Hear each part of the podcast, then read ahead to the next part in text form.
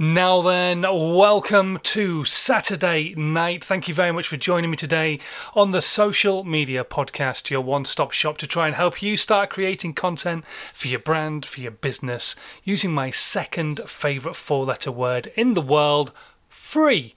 Can't tell you what my favourite one is. I could, but it would be a little rude for this time of the night before the watershed.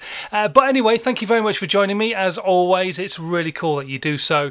And uh, if you are brand new to these podcasts, make sure you hit the subscribe button at the very end if you think you've got value from it, because that way you never miss out on any of the value I give on any of my daily podcasts. And also, while you're at that, how about you hit the share button as well so your audience don't miss out on it either.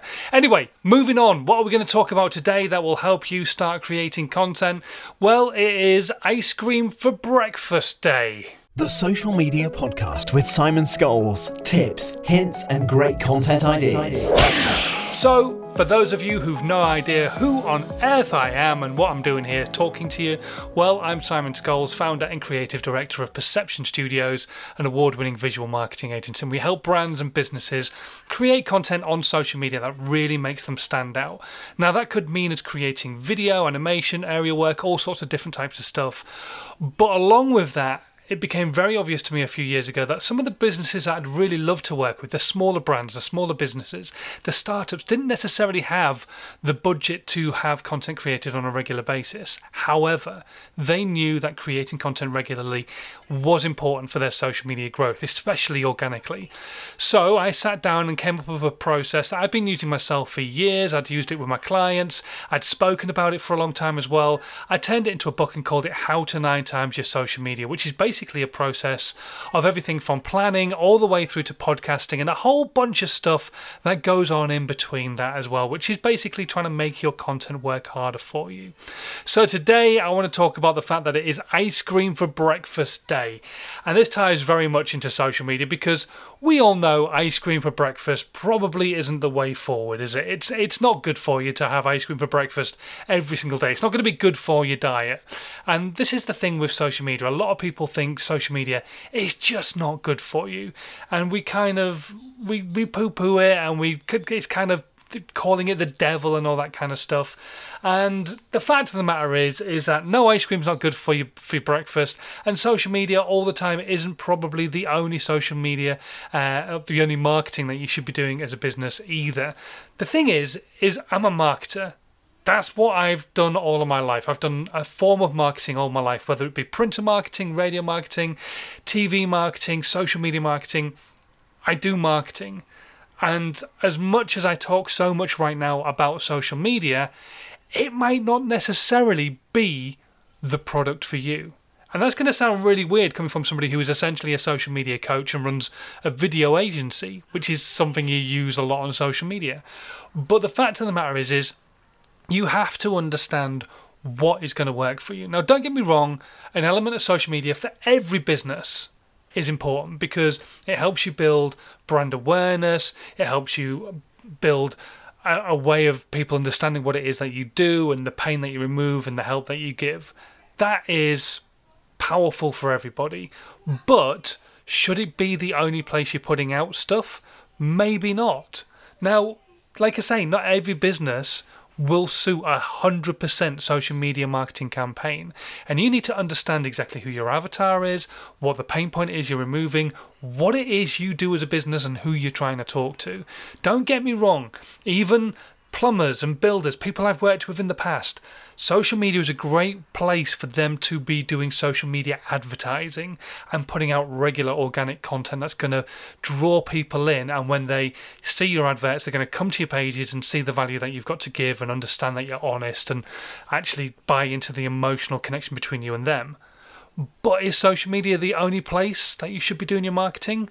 Potentially not, because you've got a very localized market.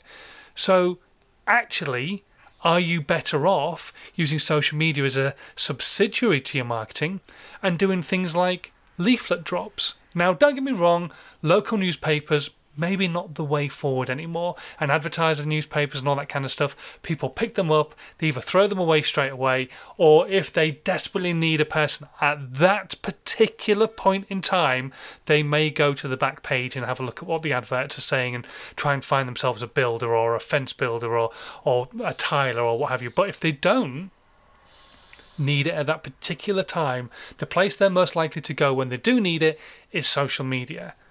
But if you could be that voice or that name on their the tip of their tongue, then it puts you in a far more powerful position. Which is why things like print marketing and leaflet drops will work so powerfully for people like, like I say, builders, window cleaners, tilers, gutterers, driveway builders, general builders, all those trades where they're very, very, very local could work really, really well with a great leaflet drop. Now, I'm not saying that works for every local business because you could be a shop that sells clothing. Would a leaflet drop work for you? Well, it might pull some customers in, but it's not likely. What people want to see from you is the social media content and that kind of stuff where they can see what you've got in your store, especially at the moment where they can't get into the stores. They want to see the clothing on real life people, on models, all that kind of stuff, so they can go, that's what I want to wear, that's what I want to buy, all that kind of stuff. But for those tradespeople, maybe a different form of marketing should be their primary objective, and then social media could be their secondary. I'm not suggesting in any way, shape, or form you shouldn't do social media because it's where everybody is. People are on the phones, and when they need something, when they need a plasterer, when they need that plumber, when they need a mechanic, they go to social media to either find it or ask people they know for personal recommendations.